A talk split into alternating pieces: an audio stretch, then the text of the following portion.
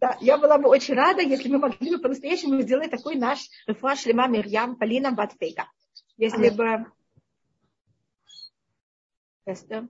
Если бы могли бы сделать такую вещь, я была бы очень рада. Галит, я совершенно не организатор. Это вещь, которая... Без раташем, без раташем. Надо, да, вот, да, организация, я поняла, что это очень тепло, это очень здорово, заряжающе. И всем, всем нету никого, кто от этих встреч проиграл бы. То есть живые встречи это не то же самое, что Zoom. При всем возможности Zoom, а слава Богу, что у нас это есть, но тем не менее живые встречи это... Давайте сделаем шабатон вместе с Рабанитхам. Шлема Мирьям Полина Батфейга. По-моему, я это уже сказала.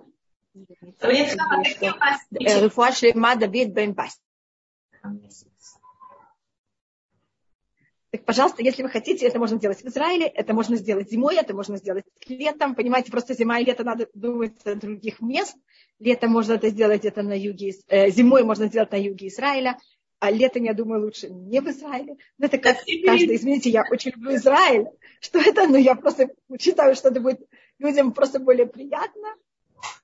Пожалуйста. Да давайте турне рада. сделаем мировое. Чего уж Пожалуйста, Галина, пожалуйста, сделайте, что Австралия, почему нет?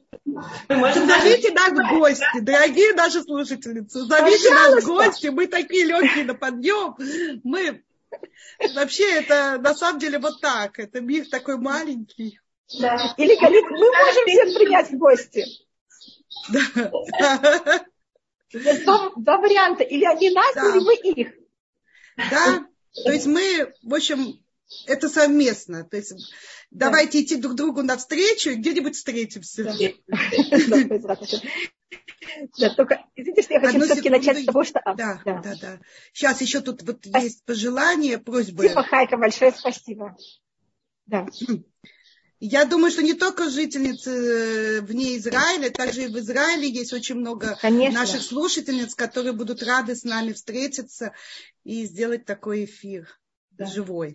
Мне это так нравится, вот эта способность сказать, приглашайте нас. Нет, ну правда, это процесс очень взаимный. Мы не можем сделать да. то, что в одну, одностороннее. Если мы Конечно. все будем хотеть, то обязательно будет точка встречи. Да. На это Совершенно верно. Рабанит Хама, какие у вас были впечатления? Расскажите нам. Я не слышу вас, только одну секунду тут прилетает самолет. Я, я просто только услышу, пожалуйста. Интересно услышать ваши впечатления от поездки. Только я, э, э, мне тоже было очень приятно. Это было делать немножко, немножко извиниться перед всеми. Просто у нас э, началось все в пятницу. Я обычно, э, я как раз говорила об этом с Рабанит Полищук, а мы обычно сначала знакомимся со всеми новенькими. А тут у нас сначала начался урок, я имею в виду, когда мы были в Швейцарии, а потом начали со всеми э, знакомиться. А когда дошло после урока, многие, это была пятница, и многие, мы думали, что пятница очень длинная, и люди останутся. А какая, понимаете, и тогда я в какой-то мере не очень недостаточно. Я говорю, с каким я осталась ощущением. Люди бесподобные. И, конечно, те, кто уже приезжают много лет, у нас с ними просто, мне кажется, самый велик... с моей стороны, я не знаю, как а, просто, ну, просто родные отношения и просто как родственники. А теми, кто были новенькие, я ощутила в этот раз, что я недостаточно с ними um, познакомилась. Понимаете, потому что меня, вот, мне кажется, вот, что я сделала такую неправильную вещь, что я сначала сделала урок, это, не, извините, я была такая, я немножко, у меня немножко такое нехорошее качество, что я, бывает, в правильных случаях послушная. Понимаете, но я беру полную ответственность на себя. Мне просто подписали урок, и все, я начала урок. А мне кажется, надо было сначала всеми познакомиться, и тогда. Но, конечно, люди бесподобные, люди приезжают, оставляют все, понимаете, это совершенно а, и условия, и, конечно, швейцарская община бесподобная это, они принимают людей к себе, они готовят еду всю. Они также дали нам школу, они также нам дали девочек, которых 24-25 часов в сутки. Они занимались и накрытием столов, а, и также эм, занимались детьми. Все женщины общины напекли нам халы и пироги вообще просто без конца. Представляете, какая это? Это просто бесподобно. Просто как будто вся община этим занимается. Вау. А как вы обычно начинаете? Вы делаете такой седер, и все знакомитесь с каждым участником? Это обычно то, что делается. Кроме того, в этот раз, у нас в прошлый раз нам дали более большую э, школу, школу девочек, и там это было более физически больше. Просто было удобнее всеми познакомиться. А тут нам дали школу мальчиков, и э, комната, где мы ели, была поделена на мужскую половину и женскую. И автоматически было, понимаете, меньше я могла крутиться между всеми, значит, я так называю, как на улице говорится, листовая, меньше могла вот находиться и здороваться, и все. Я вот села за какой-то стол, где я только могла втиснуться, и все, мне кажется, только втиснулись. И поэтому это тоже как мне создало вот такое ощущение, что мы все-все вместе. А на каком языке они говорили? Мы говорили с ними там на русском, и э, я также немножко говорила с э, женщинами швейцарской общины, э, и с ними я говорила или на английском, или на идиш, или на иврите. Они говорят на всех трех языках. Коренные швейцарки. Да, но на швейцарском я не говорю, но я его понимаю. Если я читаю, так как я знаю и э, идиш, и английский, я как-то могу э, между ними как-то лаврировать и что-то понимать. А, вау. Но только в чтении. Когда они говорят, я не понимаю. Это совсем другое что-то такое. Да, у них как будто немножко, да, извините, что говорит э, Галит, я, да. да, вот я хочу напомнить, что спасибо, наш спасибо эфир большое, посвящен. Да. Спасибо большое, да, это моя мама. Я хотела только до этого немножко сказать. У нас в этот понедельник шел величайший человек, Араб Яхель э, Гершон э, бен Цвиуда э, Ильштейн, и я в какой-то мере также его знала немножко лично. И еще было у нас такое заочное знакомство – его, когда он был маленький, он уехал из э, Советского Союза в 9 лет, а где-то мне там, с какого-то достаточно маленького возраста до 9 лет с ним занимался какой-то учитель иудаизма. Его звали эм, Замаль Нейб Астулин. И как они в 1934 году уехали из Советского Союза, а он остался в Советском Союзе. Он был, конечно, очень религиозный человек. И он потом переехал в Ташкент. И я, когда была маленькая девочка, я его помню. Я помню его детей. А, я помню также, он был эм, Э, у него была проблема с ногой, он ходил на костылях. У него были две дочери, один сын. Я просто, понимаете, я могу рассказать, но снова, я, мне, когда он ехал в Израиль, я думаю, мне было 8 или 9 лет, но я в какой-то мере, понимаете, его как-то помню, у нас была достаточно маленькая община, мы все встречались, мы, он нам даже такого не рассказывал, мы даже не знали, что кто. Понимаете, мы же были абсолютно за э, железным занавесем. Он также, значит, отец э, Араб Эйлишина был очень известный большой раб, в своем местечке в Беларуси, и он потом, а, ему дали, это в 1934 году, ему дали сертификат приехать в Израиль. Потому что Израиль тогда был, как вы знаете, под властью Англии. Израиль только получил независимость в 1948 году. А так как он был достаточно известный человек, ему тогда дали такое разрешение. А они приехали в Израиль. И потом, когда Равастулин, я не помню, в 70-м году, мы уехали в 72-м, так это было до нас. Он уехал в Израиль, и, конечно, они тогда с ним встретились, они были очень рады встретить своего учителя. Э, это были два брата, Арав Яков Эдельштейн и Арав э, Гершон Эдельштейн. А он также тогда говорил, э, тот, кто взял и построил Ишиват эм, Поневич. Он же преподавал Ишиват Поневич, Арав Канман. И Арав Канман знал моего прадедушку. И тогда Арав Астулин написал нам письмо в Ташкент, и передал нам привет от Аравкана. Э, привет какому-то моему папе, что он знал его дедушку. Для нас его имя было просто ничего. Для меня просто было очень интересно. Это первый раз в жизни, что кто-то как будто отнесся к моему прадедушке, понимаете. Даже никогда не слышала привета ни от дедушек. Нет. Я даже никакого дедушки не видела в жизни. И не моем прадедушке. Поэтому я это очень запомнила. И, и это то, что я могу. Это, и также мы его каждый раз, когда у нас были в последнее время вопросы, мы его спрашивали. И вот последний раз, когда мы ехали в Москву, мой муж также его спросил, э, не опасно ли ехать в Москву сейчас. И Рав Идыш ему сказал, шлюхами свайным мисуким, те, кто исполняет желание Всевышнего, не, не имеют никакой опасности. Мы поехали. И вот только в воскресенье вечер, в понедельник вечером меня спросили, нас спросили, эм, будете ли вы ехать еще раз в Москву. И мой муж, мы были вместе. Муж ответил, я спрошу, Рав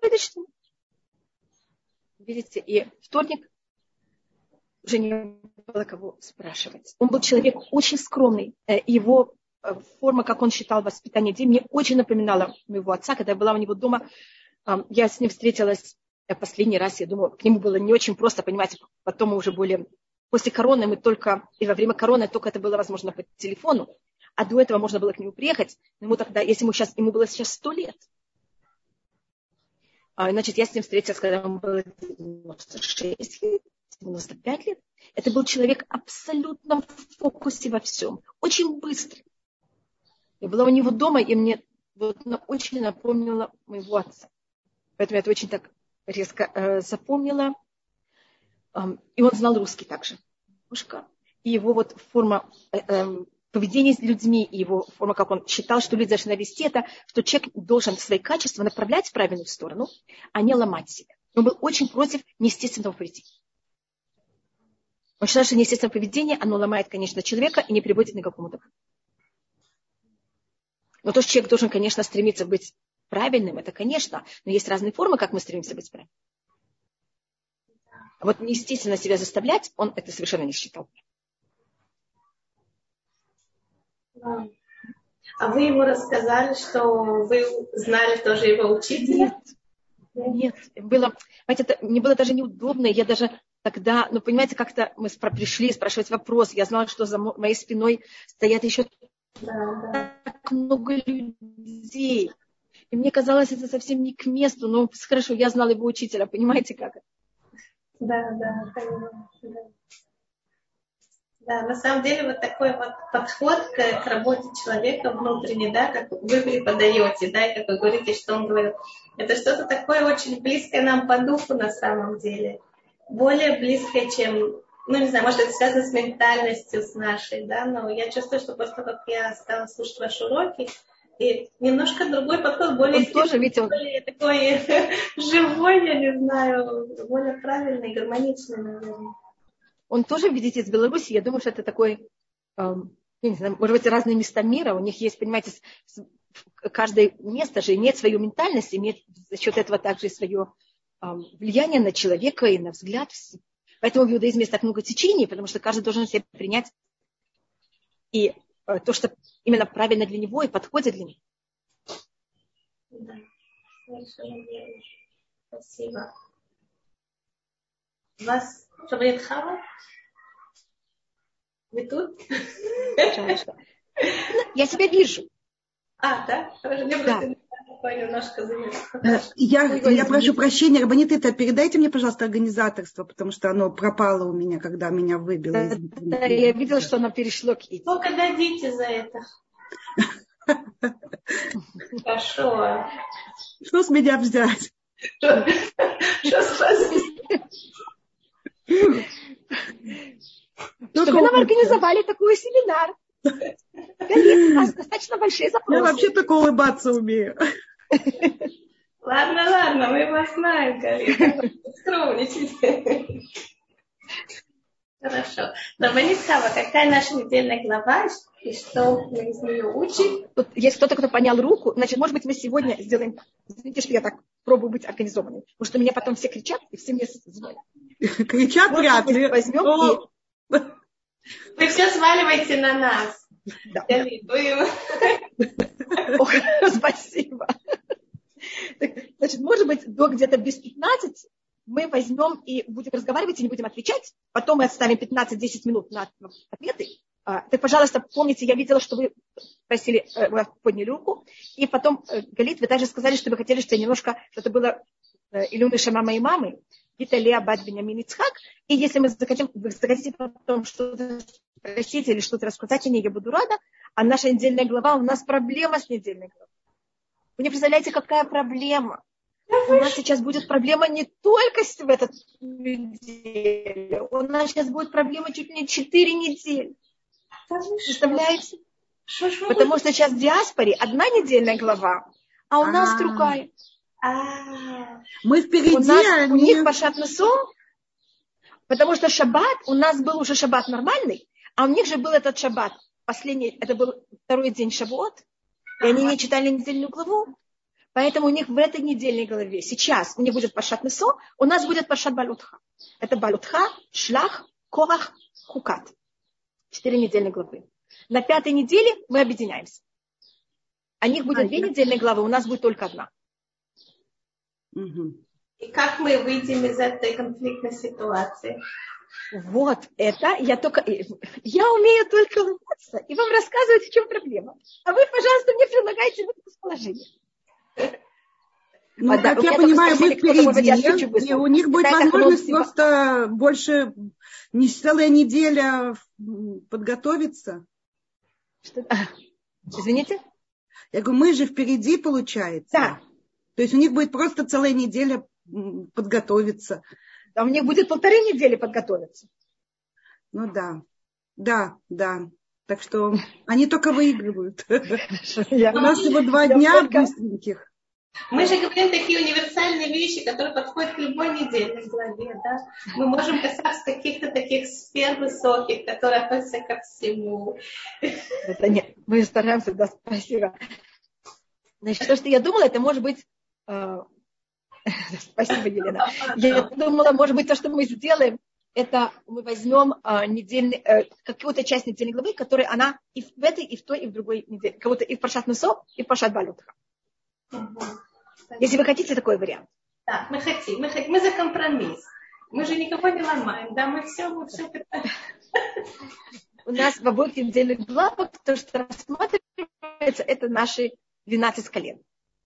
А у нас в этой сейчас очень много говорилось и в Пашат Бамидба, и в недельную главу Пашат Несо, и Пашат Балутха. Это три главы, которые говорят о 12 колен, как станы были, как мы ехали, как мы а, останавливались, как мы стояли, когда была стоянка. А у нас говорится также имена наших эм, президентов каждого колена, вождей каждого колена. Но есть одна важная вещь Пашат Балутха, которую мне очень тяжело пропустить. У нас Пашат Балутха, она очень э, такая насыщенная недельная глава, и в, моей, в моих глазах она переломная точка в еврейском народе. И поэтому это пропустить, мне кажется, будет не очень, э, ну как сказать, этично. Потому что такая, когда есть перелом, он очень важная точка в истории. Значит, если вы знаете, всегда считается, что у нас пять книг Торы, а устное предание говорит, вы знаете, а у нас семь. Слышали о такой вещи? Семь.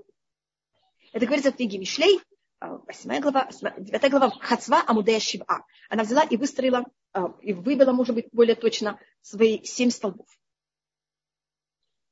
И как может быть у нас недельная глава? Мы, по-моему, показывали это один раз перевернутыми нунами. Помните, вы показывали это? Значит, у нас есть книга Баршит, Шмот Вайкра, потом книга Бамидбар, до одного перевернутого нуна. Книга Бамидбар малюсенькая, между двумя перевернутых нунов, там тут два посуха. Книга Бамидбар с второго нуна до конца, и книга Дворы. Где, чтобы я принесла книгу э, Кумаш показать? Или у вас есть? У меня есть, только скажите, где точно это. Это десятый, конец, самый конец десятой главы. Десятой главы. Балотха. Да. Юд. Я пока смотрю, я знаю, что были еще две понятные руки. Значит, меня спрашивает, Юля, как надо читать Таханом Сиване? Значит, начиная с завтрашнего дня, завтра читаю только утром, потому что Минха в пятницу не читаю Таханун, мы восстанавливаем чтение Таханун, как это было до э, начала месяца.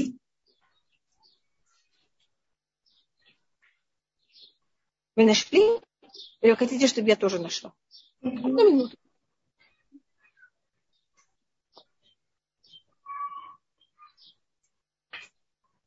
А, нашла. Нашла. Вот. Перевернутый номер.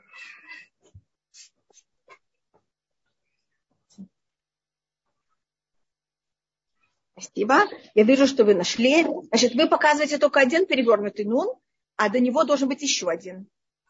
В предыдущей странице.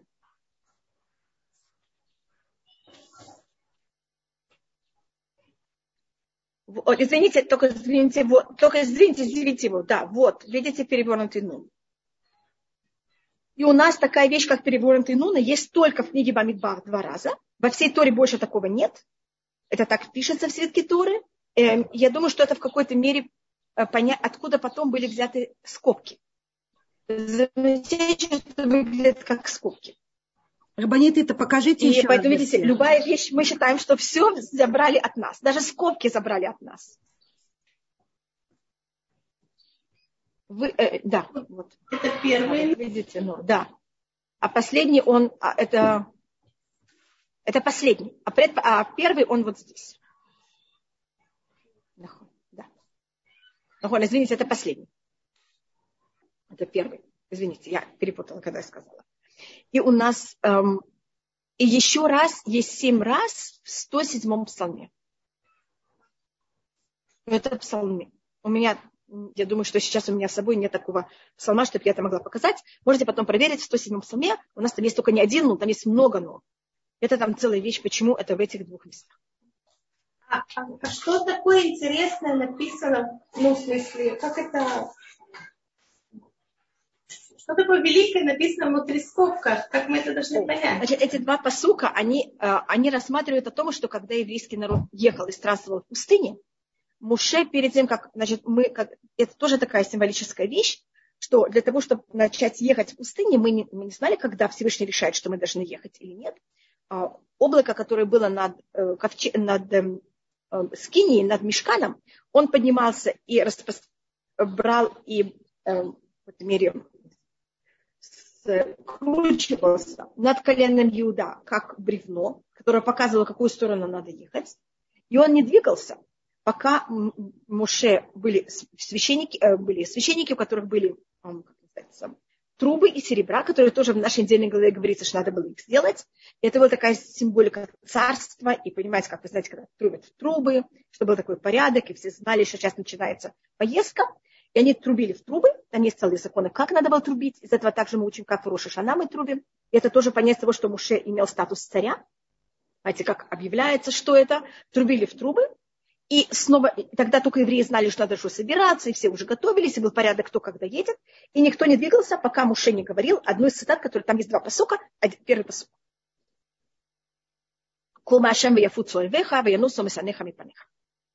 И только тогда облако тронулось. Это понятие того, что Всевышний все решает, но в какой-то мере он вместе с тем хочет, чтобы мы что-то сделали. И пока мы это не делаем, это не проявляется. Видите, облако уже скрутилось. Облако уже над коленом Иуда. Но оно не двигается, пока муж этого не делает. Это одно из вещей, почему мы должны молиться. Всевышний все равно нам все дает. Но если мы не помолимся, так мы это не получим. Это вот как будто будет мы тогда, а, если Всевышний нам это дает без того, что мы попросили, или как-то что-то сделали свое, нас тогда зачем, нас, зачем мы вообще сотворены с логикой и с возможностью, с потенциалом действия? Тогда Всевышний нас кого-то стирает. А Всевышний нам хочет дать вот это место, чтобы мы что-то создаем, сотворяем, делаем. Почему же написано Кума Ашем? Как будто мы говорим Всевышнему... Да? Как будто двигайся, встань. Встань, это имеется в виду двигайся. Мы говорим Всевышнему двигайся. Да, мы двигаем этот мир. Всевышний нас сотворил, чтобы мы его двигали. И, все, и как поэтому я и подчеркнула, что пока мы этого не, не попросим, Всевышний этого не даст. А если он нам даст без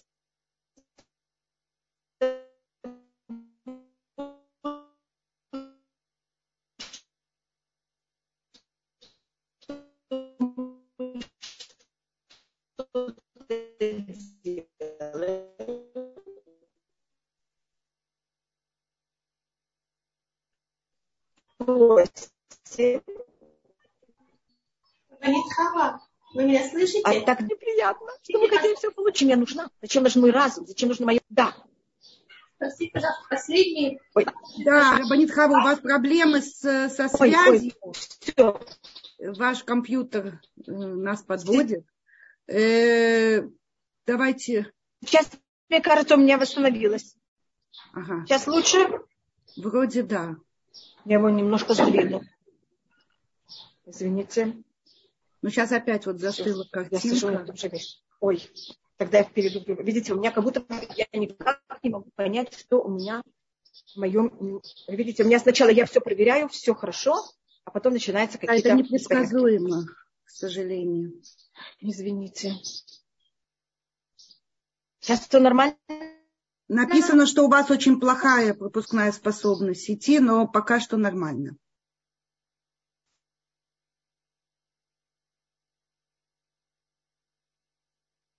Нет, вас, вы замерли. И не слышно. Только мне или все не слышат? Ой. Все, окей. Okay. Э. У меня пока ничего не написано. Ацвигирш бен Маргалит Маргалита. Э, Рабанит Хава, может вам перезапустить компьютер, это может помочь. Жалко, конечно, время, но... Опять все застыло.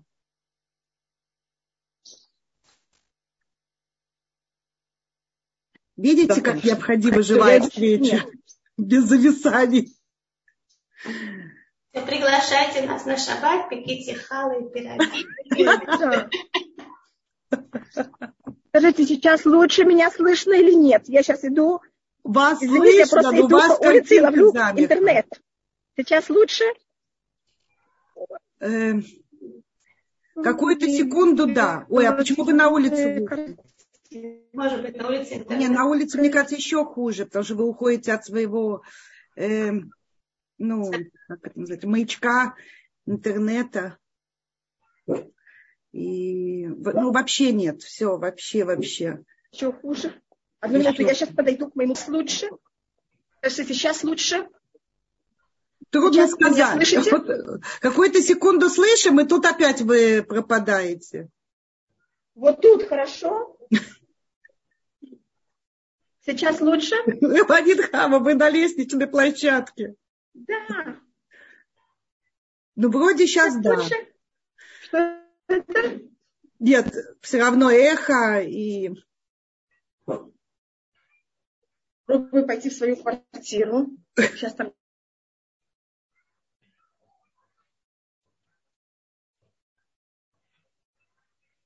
Дорогие наши слушательницы, еще раз безумно рады вас, что вы с нами. И, как мы поняли от наших же слушательниц, что, к сожалению, мы не успели дать рекламу на сайте Толдота, в расписание поставить наш сегодняшний урок. Поэтому двойная просьба сегодня написать вашим подругам, что в 11 часов у нас без Рата Шем Рабанит Лора Полищу. Мою разваленную квартиру с моей кошкой.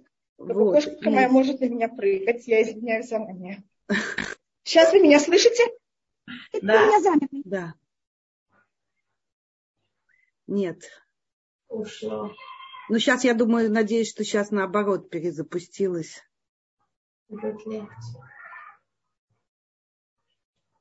Рабанит Хаба, перезапустите компьютер, это помогает иногда. Хотя вот включите звук. Ага. Сейчас лучше? Пока хорошо. Лучше. Вроде хорошо. Да, хорошо. А мы увидели вашу лестничную площадку, всю вашу квартиру, сейчас на улицу, бит из окна. Все, я с вами погуляла полностью во всей моей квартире. Спасибо, еще такой вид на Иерусалим. Спасибо, спасибо. А что там? У нас так красиво и солнечно, да. явно из Германии. Да, я понимаю, что из Санкт-Петербурге у нас немножко другая погода, сто процентов. Да, или Санкт-Петербург. Хотели наше солнце, мы бы хотели немножко больше дождя. У нас как-то надо как-то какой-то баланс. И, значит, то, что это у нас одна из очень важных вещей в иудаизме, это что нам Всевышний сотворил этот мир для того, чтобы мы что-то делали. А если Всевышний делает все сам, нас не нужно одна из очень э, базисных понятий иудаизма.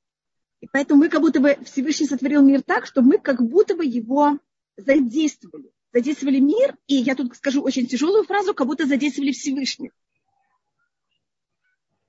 И он для этого нас и сотворил. А то бы он мог все делать сам, зачем мы нужны. Поэтому, да, Мушек говорил «Кума Ашем».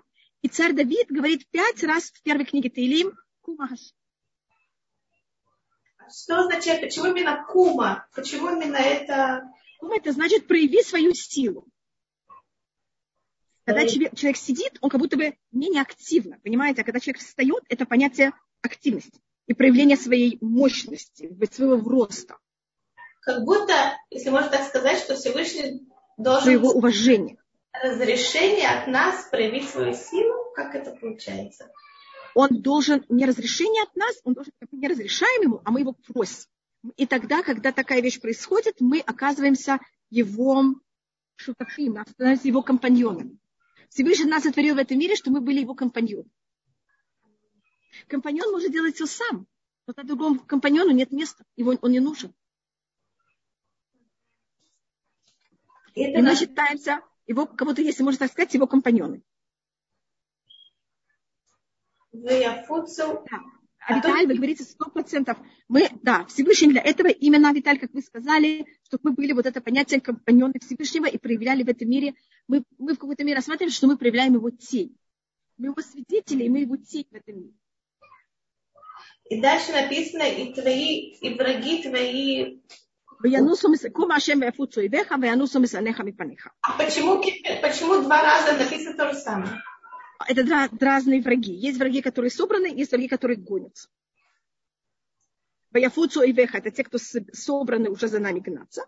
Э, и, те, которые собраны, на них где-то прячутся. А есть те, кто уже начали за нами гнаться. И мы также просим, чтобы они взяли и раз, сказать, разбежались. Может быть, снова это как возможность и вариант. Есть штаб, а есть солдаты. Есть бункеры. Есть те, кто объединены, а есть те, кто уже физически за нами гонится. Чьи враги здесь имеется в виду? Так у нас такое правило, так как мы себя рассматриваем как компаньоны Всевышнего, в момент, когда кто-то выступает против нас, он выступает против Всевышнего. Это кума Ашем, это обращение к Всевышнему, а дальше да. это обращение к Израилю. Нет, это что Всевышний взял и его врагов, что по-настоящему это враги наши. Но так как мы его компаньоны, тогда вы компаньон с кем-то в какой-то эм, компании. Если кто-то выступает против вас, он не выступает только против вас, он выступает также против вашего компаньона.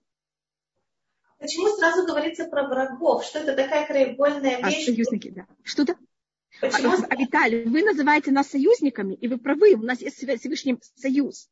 А, и поэтому можем рассматриваться как союзники Всевышнего, но я специально выбрала слово компаньон, потому что компаньон, он не только конкретный случай, мы вместе.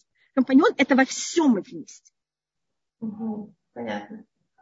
А почему сразу говорят... Союзники Всевышнего. А Виталхай, вы совершенно правы. Мы союзники Всевышнего, и мы компаньоны Всевышнего. А почему сразу говорится про врагов? Что враги это такая прикольная вещь, что вот прямо самое первое мы про них говорим? Потому что мы сейчас говорим о том, как мы должны ехать в пустыню. Пустыня – это символика э, того, когда еврейский народ находится в неприятном месте, в опасном месте. Что такое опасность? Это место, где есть что-то, которое нам противоположено, которое для нас нехорошо. Как раз пустыня было самое хорошее место. Там были облака славы, облака такие. Всевышний был там. Там они были самые защищены. Потом в диаспоре вот это самое неприятное место. Но, но естественно, физическое место пустыни, оно символика... Значит, Всевышний, когда сотворил мир, он его поделил на три. И он поделил треть мира, подходящее для проживания людей, а две трети, естественно, не подходящие для проживания людей, а, как можно сказать, враждебное для проживания людей. Видите, я тоже пользуюсь этим словом враг. Это пустыня и море, которое она считается у нас. Море треть и пустыня треть. А треть, оно естественное место для проживания людей. Когда я говорю пустыня, я имею в виду также, также а, как полюса. Я имею в виду те места, которые неестественны для людей. И такие места считается, что в них кого-то обитает, Всевышний их сотворил с тем, что в них обитает то, что враждебно для людей. И когда мы говорим враги, это не только физически, это не только люди. Это могут быть также э, животные, это тоже могут быть э, ураганы, это может быть любая вещь, которая она для нас враждебна. Она обязательно внешняя или она может быть также внутренняя? Какая она может быть? Внешней или она тоже может быть внутренней? И тут мы говорим о пустыне, это внутреннее понятие. Нет, враги, они внешние или внутренние? Мы говорим о, внутр... о наружных, потому что мы сейчас говорим, когда мы в пустыне. Хорошо. И мы говорим об, э, как раз о наружном неприятном, о, о, о наружных неприятных обстоятельствах. И э, когда мы, и у нас в пустыне на нас нападали враги. И у нас были, мы потом просмотрим, э, в нашей недельной главе у нас нет войны, у нас была война в Пашат Бешалах, у нас будет войны э, еще несколько глав.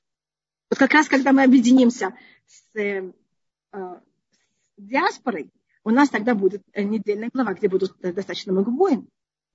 Вы знаете, в утренних, ну, в Псукей земля, как сказать, как сказать Псукей земля по-русски? Это, это главы восхваления, может быть. Да, в шаббат молитвы там перечисляются э, войны с теми, воевали с теми, воевали с теми, да? И я все время думаю, да. а, а, а, а нам-то что, что как ну, как, ну как это может быть связано с нами, понимаете, как бы вот, я понимаю, что есть в этом какая-то а символика. Тогда, может быть, да. Так может быть, я тоже рассмотрю то, что вы спросили, а потом я рассмотрю, а, а когда мы были в пустыне, а пустыня, она же враждебное место для людей. Там есть, и, как, как вы знаете, каньоны, так говорят на русском тоже каньон. Это такие каньон, на английском это называется. Впадины такие очень тяжелые, горы. Там обычно ландшафт пустыни, он такой, который людям тяжело в нем ходить, только если кто-то хочет делать снэп, снэплинг, или там, понимаете, какие-то очень особые такие, а, ему, им хорошо быть в пустыне. А так, это, значит, если вы хотите, скажем, иудейская пустыня, это даже менее сложная пустыня, чем Синайская. И в ней тоже есть такие места, которые очень интересно там а, лазить по веревкам или непонятно. Даже... Пойдемте полазим. Есть Нахаль Драгот, Нахаль Давид. Пожалуйста, можно по нему полазить. И вы нам расскажете. Ну хорошо, Нахаль. И что? А, и у нас а, десятку, пожалуйста, не хотите? И, э, и тогда, когда мы, у нас, значит, были семь облаков, и одно облако шло перед нами, и оно брало и выпрямляло все, всю территорию. Так, чтобы нам вообще не было ни гор и ничего по дороге. А у нас только осталось по дороге только три горы. Гора Синай, гора до сохранения Арона и гора до сохранения Муши. А все остальное было совершенно... Значит, евреи, когда шли по пустыне, им не надо было лазить.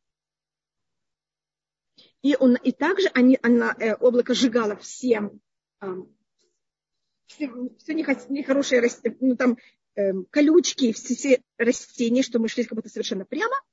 И также убивало всех скорпионов и всех змей. Что это было какое-то совершенно нам безопасно, когда мы идем по пустыне. И, конечно, защищало нас также от врагов, но защищало от врагов были другие шесть облаков, потому что одно именно шло перед нами, а шесть других нас защищало со всех четырех сторон. Когда вы говорите о том, о понятии войны с врагами, есть две вещи. Есть, что мы просим Всевышнего спасти нас от наружных врагов, а есть, когда мы воюем с этими врагами. Это две немножко разные вещи. А когда мы воюем с, э, с этими врагами, это мы рассматриваем наружный и внутренний мир как один мир. И если мы воюем с наружным врагом, значит, эта же вещь есть внутри меня. И когда я побеждаю это внутри меня, я также это побеждаю наружу. Как вы знаете, в Израиле были семь не очень приятных народов, которых мы должны были с ними воевать. А семь – это именно столько качеств, сколько у нас есть. Вы знаете, что в Шавуот, до Шавуот мы же готовимся именно семь недель. Каждая неделя имеет свое качество. Поэтому у каждого качества было, есть противоположное качество. То символизировало одного из этих семи народов. И когда мы внутри себя исправляли это, мы тогда могли и с ними, а, понимаете, входить в правильные отношения. И у нас как вы знаете, в, в, когда было Ерехо, мы взяли и окружили э, Ерехо в течение семи дней, каждый день один раз, в седьмой день семь раз. Это было тоже, вот когда мы обходили Ерехо, этим стены э, провалились, это было вот взять эти неправильные качества, которые стены внутри нас и отделяют нас от Всевышнего, взять и исправить их внутри себя. И мы это делаем каждый год. Мы это каждый год делаем в Ушанараба. И потом всем Симкатура мы строим вокруг себя семь позитивных стен. Да, вот это такой вопрос возникает, почему надо начинать что-то с негативного, почему мы начинаем с того, что мы что-то с кем-то воюем, исправляем что-то, почему нельзя, ну, то есть нельзя, нельзя так говорить вообще то, что я говорю, но почему, понимаете, что...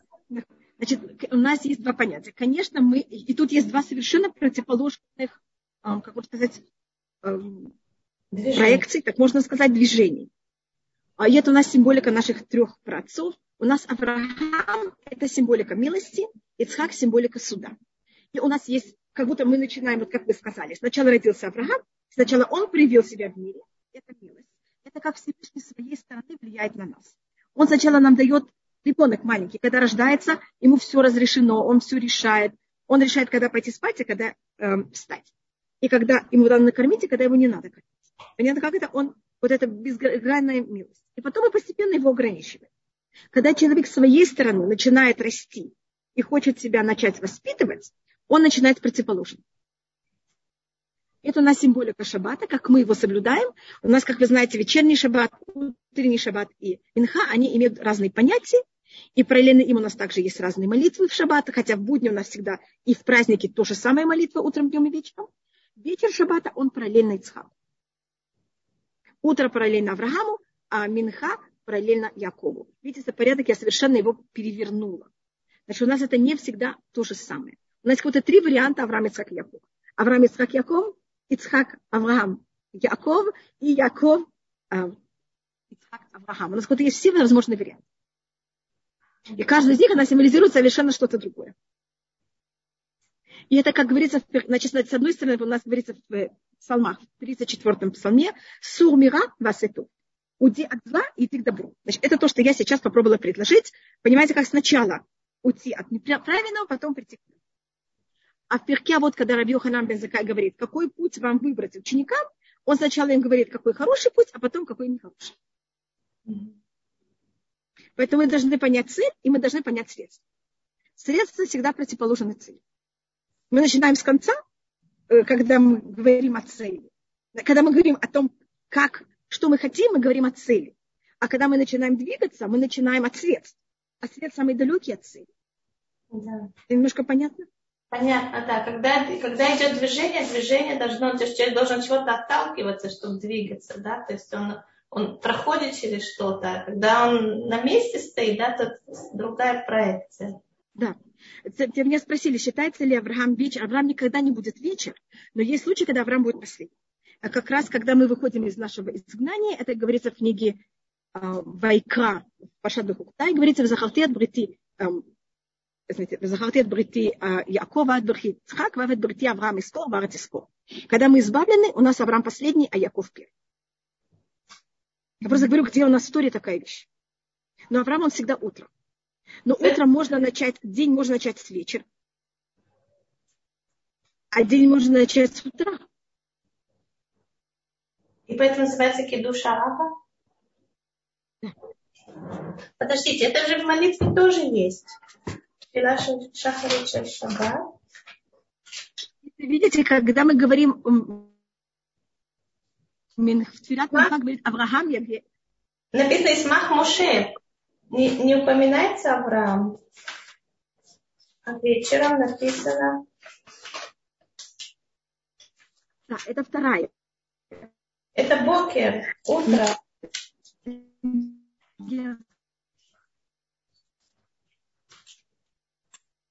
но это, если это более то, что я рассмотрела, это более политическое понятие. Там есть понятие каждой в песнях, это, это в какой-то таких других местах есть вот этот молитва. Каждая молитва, она другая, только показать, что шаббат, он не статичный. Шаббат, шаббат.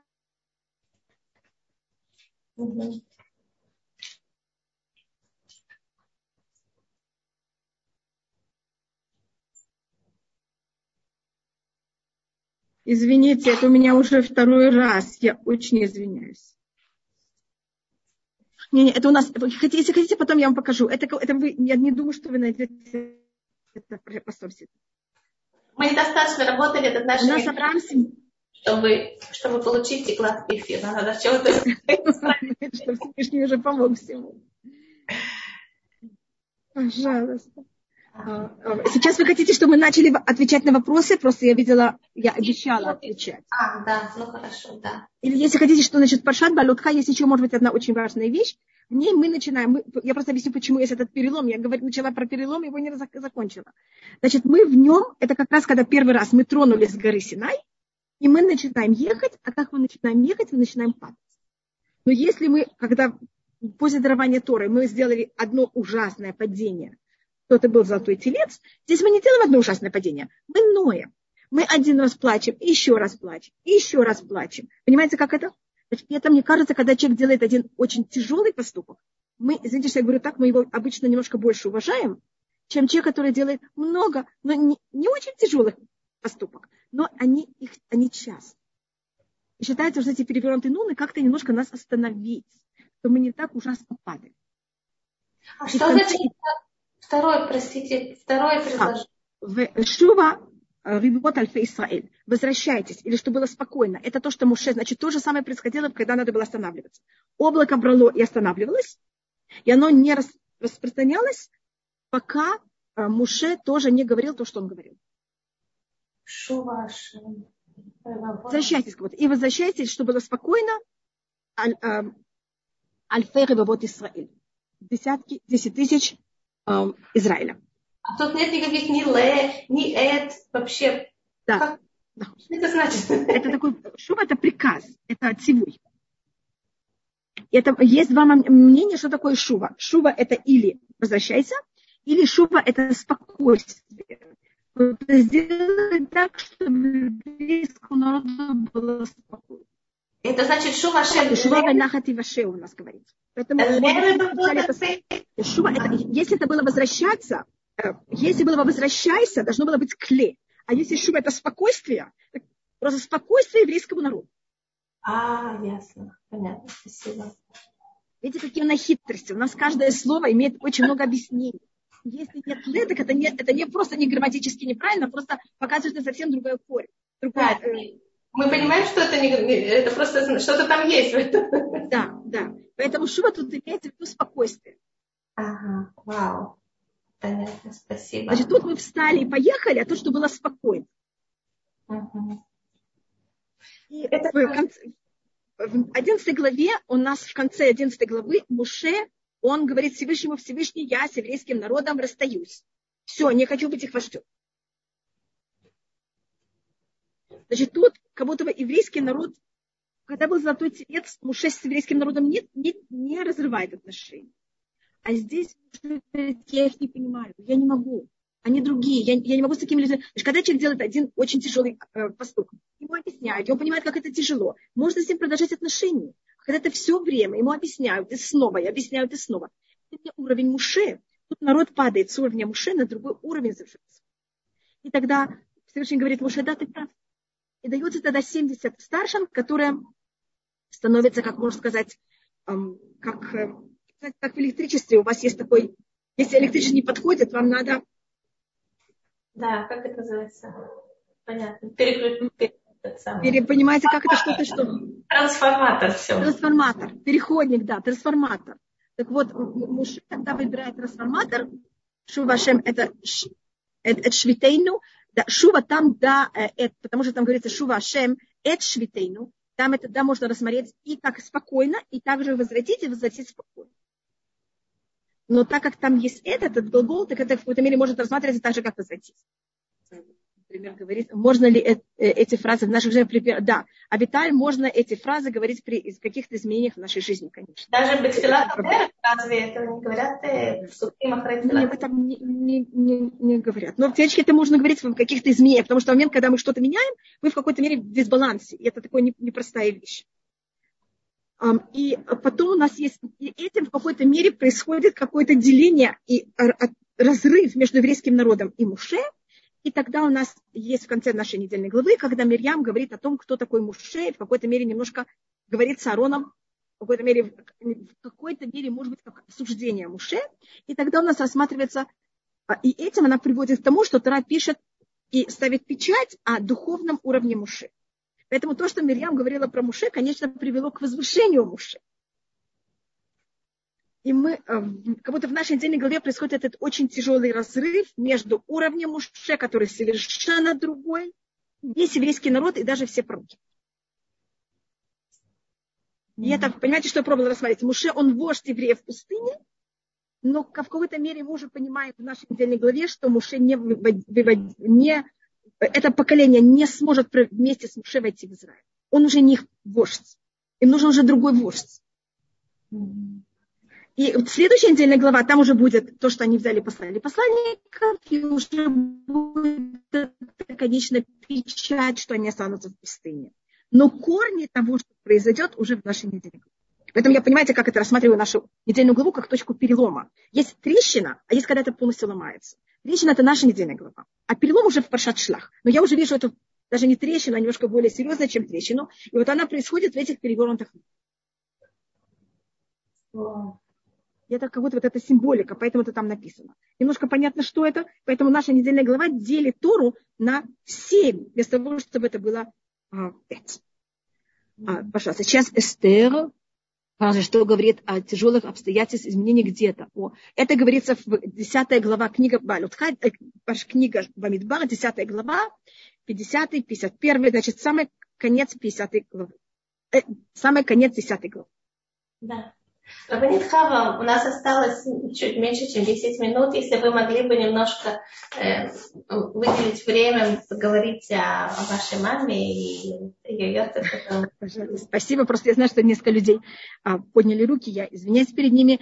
Да, моя мама умерла второй день Сивана, а моя мама родилась в шаббат, который выполнит Ишабе Ав. Есть такое предание, что рождается в шаббат, он уходит из этого мира в шаббат, но мама это всегда говорила. Откуда она это знала, я не знаю. А, потому что моя мама не, не, не мог, она только один год, 6 до 7 лет, а мой дедушка нанял ей учителя, который научил ее алфавит еврейский, и также как пользоваться книгой законов и как находить в каждом, в этой книге находить закон. И это уже мама должна была делать сама, потому что уже не было возможности ее, ей преподавать больше. А, это было все религиозное обучение моей мамы. И мой дедушка в Куйбышеве, в Самаре, в 20, моя мама родилась в 21 году, это было 30-й, э, это был 27 год, понимаете, какие это были очень тяжелые годы. А все равно нанял моей маме учителя. Я просто пока поговорю об этом, что в нашей семье и со стороны моей мамы, и со стороны моего отца женщины с ними, с девочками тоже учились. Даже если было чуть ли не опасной жизни. Это не было только привилегия для мальчиков, для, для, для меня тоже наняли учителя, когда я была в Ташкенте. И это не что вот здесь мы сейчас в Израиле девочки учатся, а в нашей семье это было всегда. И, а как видите, с обоих сторон. Надо было учителя, почему родители сами не могли обучать? То же самое, как э, Эдельштейн, ему тоже наняли учителя. Особенно, когда ребенок маленький, мне кажется, это более правильно, когда кто-то его учит другой. Это показывает, это какая-то система. А когда это кто-то в семье, потом старше, это уже возможно. А именно когда мы совсем маленькие, это да, надо какая-то дисциплина, и ребенку это очень помогает. Потому что родитель и учитель для маленького ребенка, это, мне кажется, не совсем всегда эм, легко. Я, конечно, с родителями репетировала, но у меня был учитель. Мне это было очень важно, что у меня есть учитель. Я помню это. Вот я могу сказать, что Рав Эдельштейн, отец Рав Эдельштейн тоже нанял ему учителя, хотя потом он с этим учителем занимался, он не платил ему, а платил ему тем, что он с ним занимался. Вы понимаете, что могло? Он же мог по-другому это сделать. Я просто говорю, это просто интересно, что, видите, я прочитала о нем и увидела, что в нашей семье было что-то похожее. Моя мама была очень прямым человеком. Она всем всегда говорила всю правду. Если есть кто-то, кто знает мою маму, если бы кто-то хотел рассказать о ней, была бы очень рада, потому что, вы знаете, я дочь, поэтому я а, не хочу, кто-то считал, что я как-то привзята, понимаете, как это отношусь к моей маме.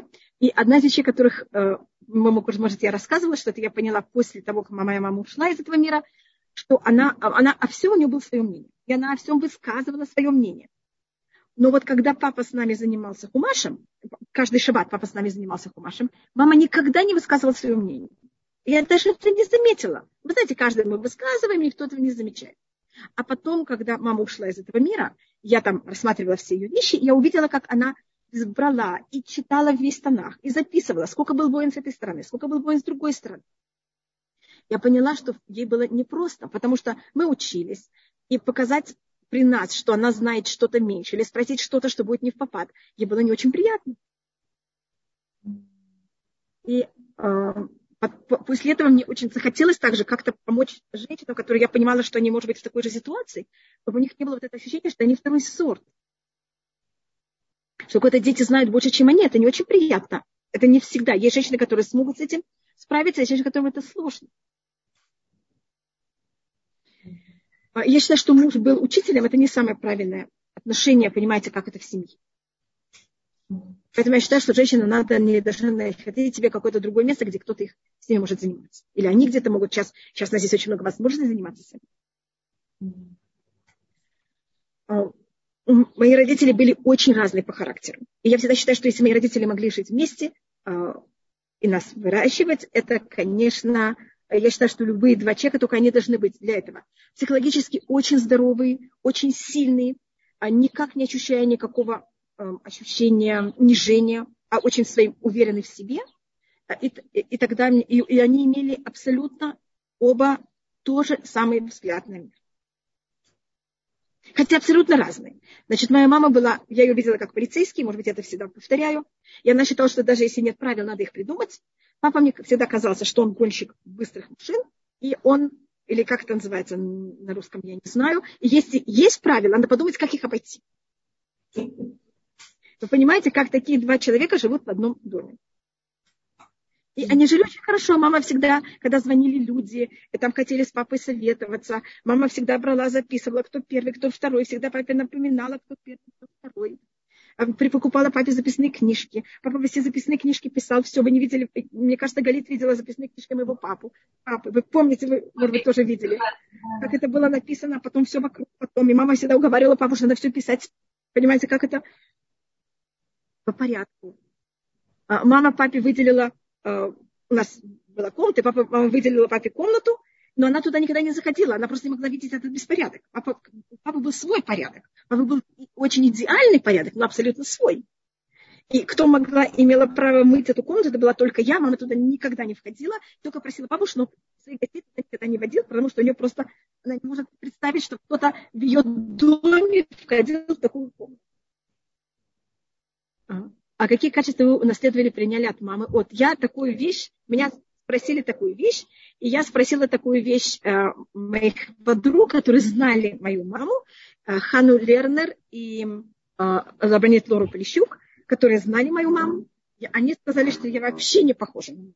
Но я думаю, что по характеру так они считают. А я не знаю, понимаете, как это человек должен смотреть со стороны на себя, чтобы понять, кто и как он.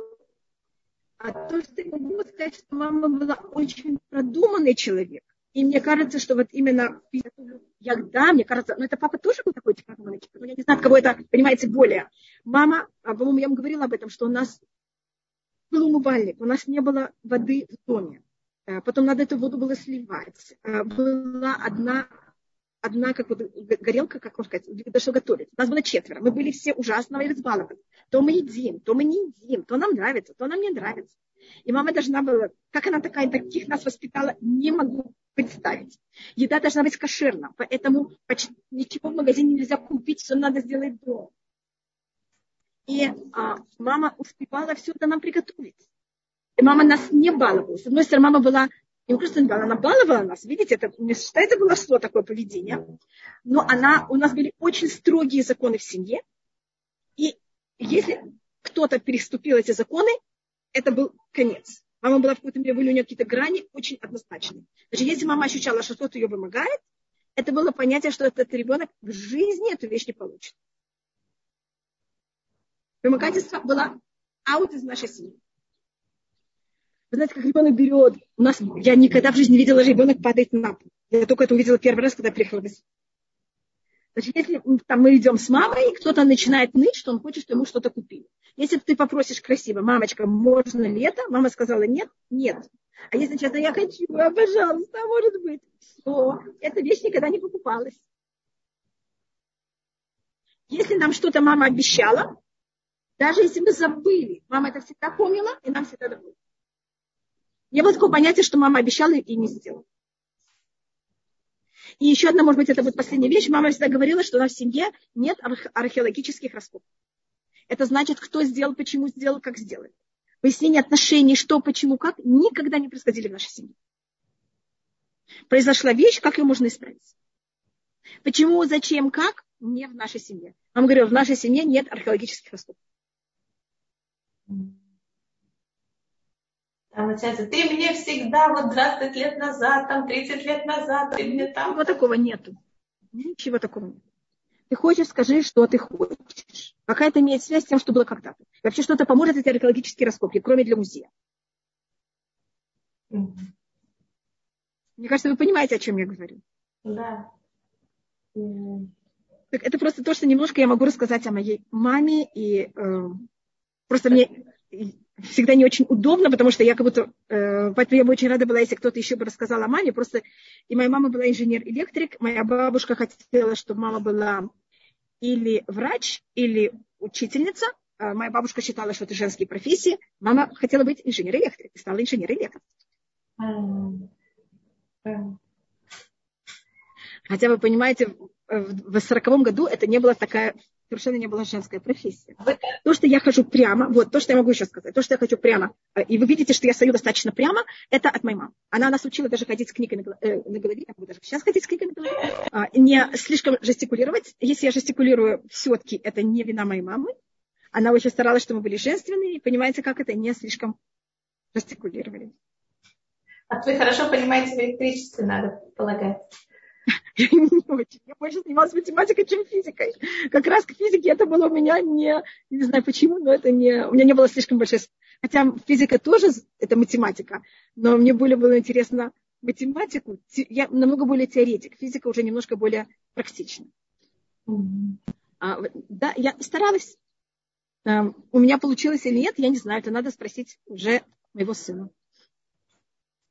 Вы понимаете, я, а, мне кажется, человеку самим говорить о себе, это не всегда, понимаете, я не знаю, я, я могу быть немножко пристрастна.